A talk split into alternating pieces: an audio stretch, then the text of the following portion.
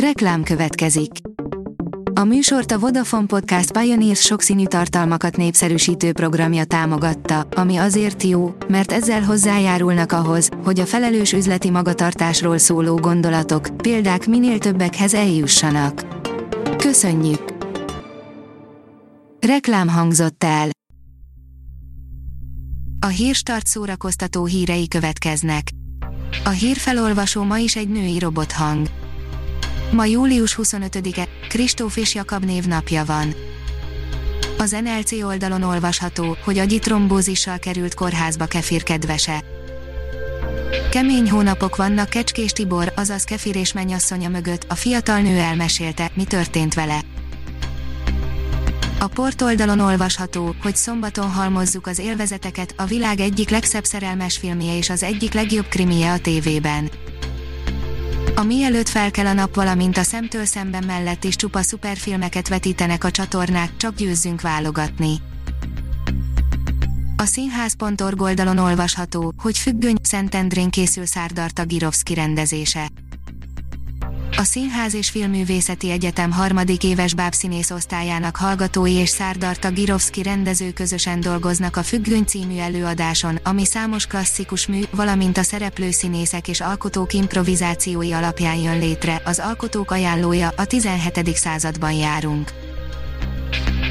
Az IGN írja, Tenet egyre valószínűbb, hogy nálunk még a nyáron be fogják mutatni Christopher Nolan sikervárományos szifiét nem várnak Amerikára és Kínára, miután a tenetet bizonytalan időre elhalasztották, a mozirajongók minden illúziója szerte foszlott, ám számunkra mégis érkeztek reménykeltő információk, lehet mi láthatjuk Nolan filmjét ezen a nyáron.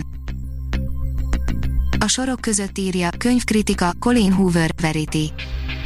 Annyira szeretem Colin Hoover sokoldalúságát, az írónő ugyanis most egy romantikus thrillerrel rukkolt elő, amitől elsőre kicsit idegenkedtem, de végül hamar beszippantott a történet, egy nap alatt ki is olvastam, kétségkívül maradandó élmény volt, Hoovernek pedig ez a vonal is nagyon jól áll. Biatorbágy városának zenekara lett az Erkel Ferenc kamarazenekar, írja a Fidelio. A 35 éves együttes a jövőben a Biatorbágy hangja címet viseli, és végre otthonra lelt a Pest megyei városban. A Magyar Nemzet oldalon olvasható, hogy a zenei menedzsment 30 évvel ezelőtti átalakulása. A 30 évvel ezelőtti rendszerváltozás érzékenyen érintette a hazai zeneipart, bár akkor még nem hívták így. A kultúra.hu írja, magyar diákfilmje a Szarajevói Filmfesztiválon. Baranyi Benő rendező és Dobrai Máté operatőr Ánya című diplomamunkája versenybe került a diák szekcióban a 26. Szarajevói Filmfesztiválon. Elmaradt számos izgalmas fellépőről, ifjú zenei tehetségről csúsztunk le az idei ozora nélkül, írja a 061.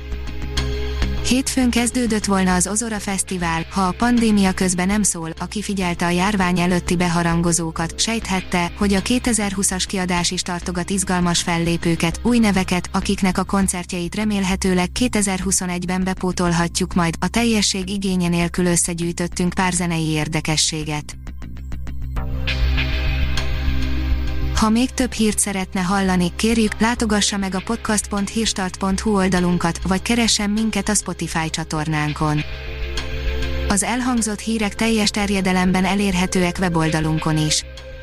A hangfelolvasás nem jöhetett volna létre a Google Cloud és a Centrál Média csoport hírstart fejlesztései nélkül.